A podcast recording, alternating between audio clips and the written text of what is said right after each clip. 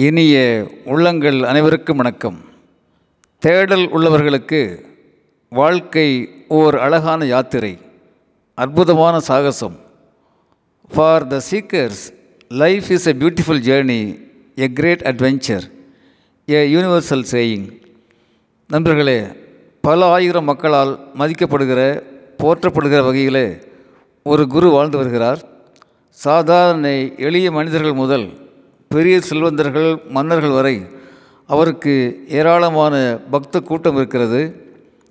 புகழ்மிகுந்த இந்த குரு யாரையும் தீட்சை கொடுத்து தன்னுடைய சீடராக ஏற்றுக்கொள்ளவே இல்லை.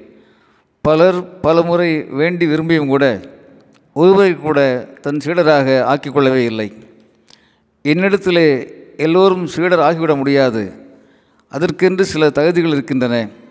தகுதியான மனிதர் வரும்போது நிச்சயமாக தீட்சை கொடுப்பேன் சீடனாக ஏற்றுக்கொள்வேன். பூமியில் இருந்து புறப்படும் நாள் வந்தால் கூட தகுதியற்ற ஒருவனுக்கு நான் தீட்சை தரவே மாட்டேன் சீடனாக ஏற்றுக்கொள்ளவே மாட்டேன் என்கின்ற கொள்கையோடு வாழ்ந்து வருகின்றார் அந்த குரு. இந்த குருவுக்கு உதவியாளராக ஒரே ஒரு பையன் மாத்திரம் இருக்கிறான்.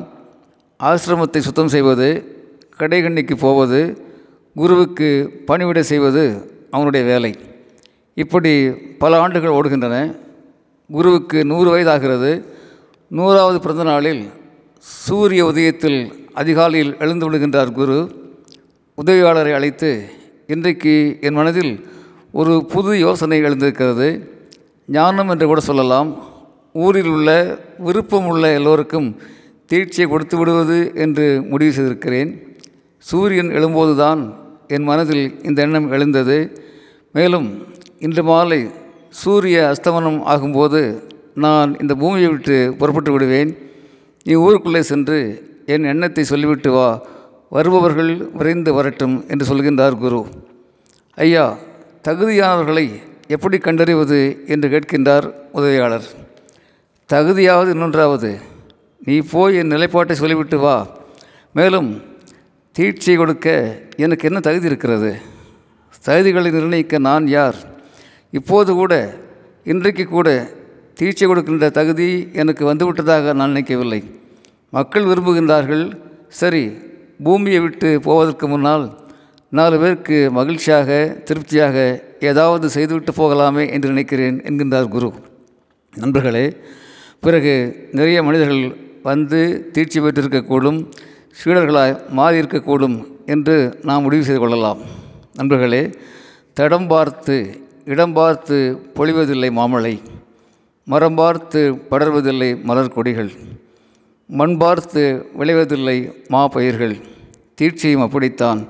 தீட்சி என்பது ஆன்மீக முத்திரையோ ஆன்மீக முகமூடியோ அல்ல. தீட்சி என்பது வகுப்புறை கணித சூத்திரமும் அல்ல. ஒவ்வொரு மனிதனும் சக மனிதனிடத்திலே சக உயிர்களிடத்திலே பொழிகின்ற கருணை காட்டுகின்ற அன்பு காட்டுகின்ற நன்றி உணர்வுதான் தீட்சை. நண்பர்களே தீட்சை பெற்றிடவும் தீட்சை கொடுத்திடவும் ஒரே தகுதி மாசற்ற மனமாத்திரமே. மனத்துக்கண் மாசிலனாகி அறம் நிறைவோம் உலகில் அறம் நிறைப்போம்.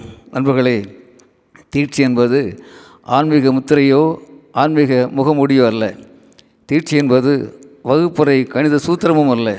ஒவ்வொரு மனிதனும் சக மனிதனிடம் சக உயிர்களிடம் பொழிகின்ற கருணை காட்டுகின்ற அன்பு காட்டுகின்ற நன்றி உணர்வுதான் தீட்சை. நண்பர்களே தீட்சை பெற்றிடவும் தீட்சை கொடுத்திடவும் ஒரே தகுதி மாசற்ற மனமாத்திரமே. மனத்துக்கண் மாசிலனாகி அறம் நிறைவோம் உலகில் அறம் நிறைப்போம். அன்புடன் அரங்க கோபால் இயக்குனர் சிபிஐஏஎஸ் அகாடமி கோவை.